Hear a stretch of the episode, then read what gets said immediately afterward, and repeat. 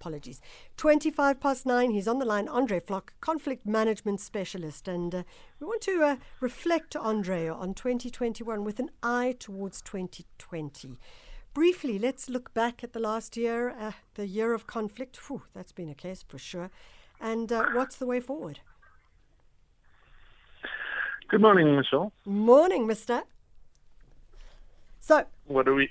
Talk to us. A reflection on 2021 briefly, and uh, maybe an eye towards 2022. I think it's been very much a continuation of 2020, hasn't it? Uh, mm, much of the same topics.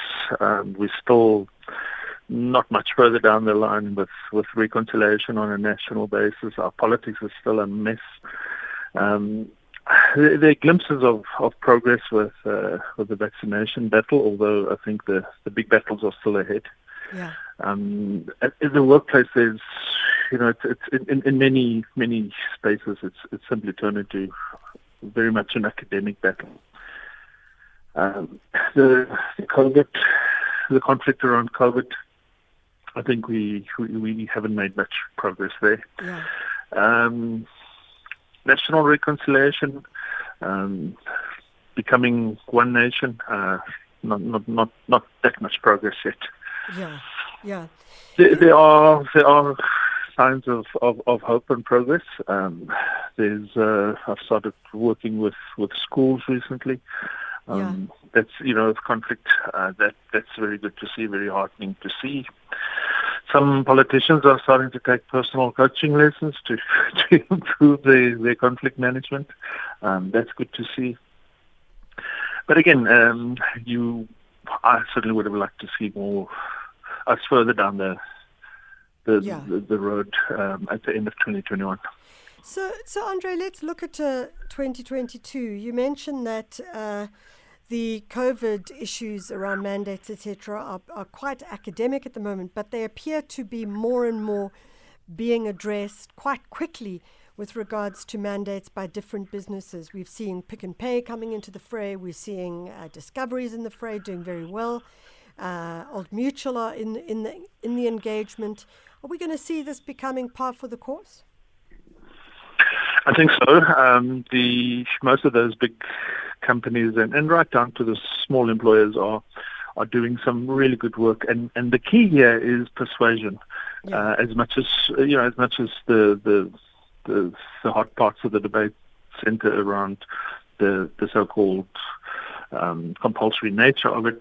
Um, a lot of a lot of workplaces are managing to, to actually persuade people, and I think that's the risk that we must look at in, in 2022 especially with, with government unions and so on are, you know, not in support of vaccinations.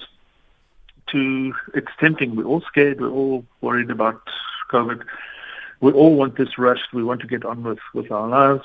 But to to compel people, um, we may get there in time. We may be forced to do that, but really, we I believe it's premature to give up on the persuasive uh, efforts. I don't think government, especially, have, have done much of a a good job in that they simply haven't used the correct tools to, to persuade people. Um, and and to if we look at the figures, I mean, it's not it's not it's not a few outriders. It's it's the majority of our country seem to be either you know vaccination, anti-vaccination, or at least hesitant.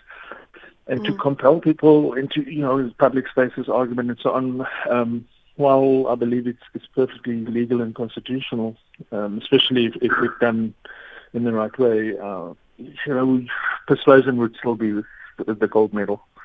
So, I mean, Andre, in closing, I mean, I think that one of the things that we see a lot on social media and in various different spaces is a, a lack of clarity around uh, mandate, a vaccine mandate. Uh, and we're not saying, okay, you have to get va- vaccinated, although we'd love people to get vaccinated. What we're saying is that if you don't get vaccinated, the chances of you uh, not being able to keep your job, or maybe having to change your job in the organization, or not being able to go into public spaces. I mean, I see that Germany have now done that, that if you are not vaccinated, you are not able to attend um, certain events, go into public spaces, restaurants, etc. Are we going to see that taking place next year?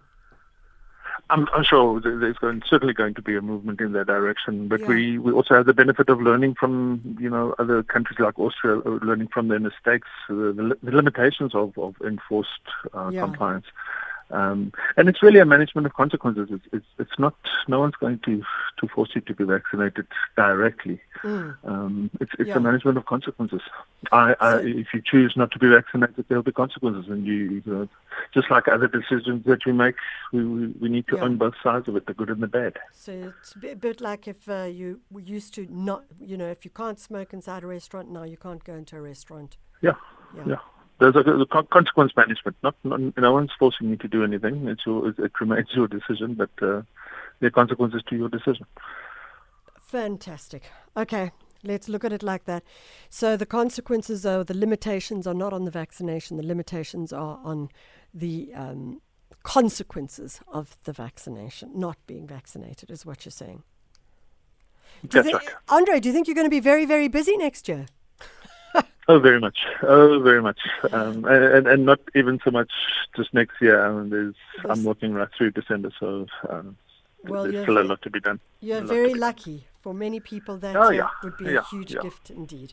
I wish you a beautiful Merry Christmas, and uh, even as you work your way through, uh, we hope that you find resolution in those conflicts in the best Thank you, Michelle. The, the same to you and the listeners. Thank you. Thank That's you. Andre Vlok. Conflict Management Specialist at the Conflict Resolution Center. It's really been interesting following him, the articles that he's been writing. You can just look him up and check it out. Um,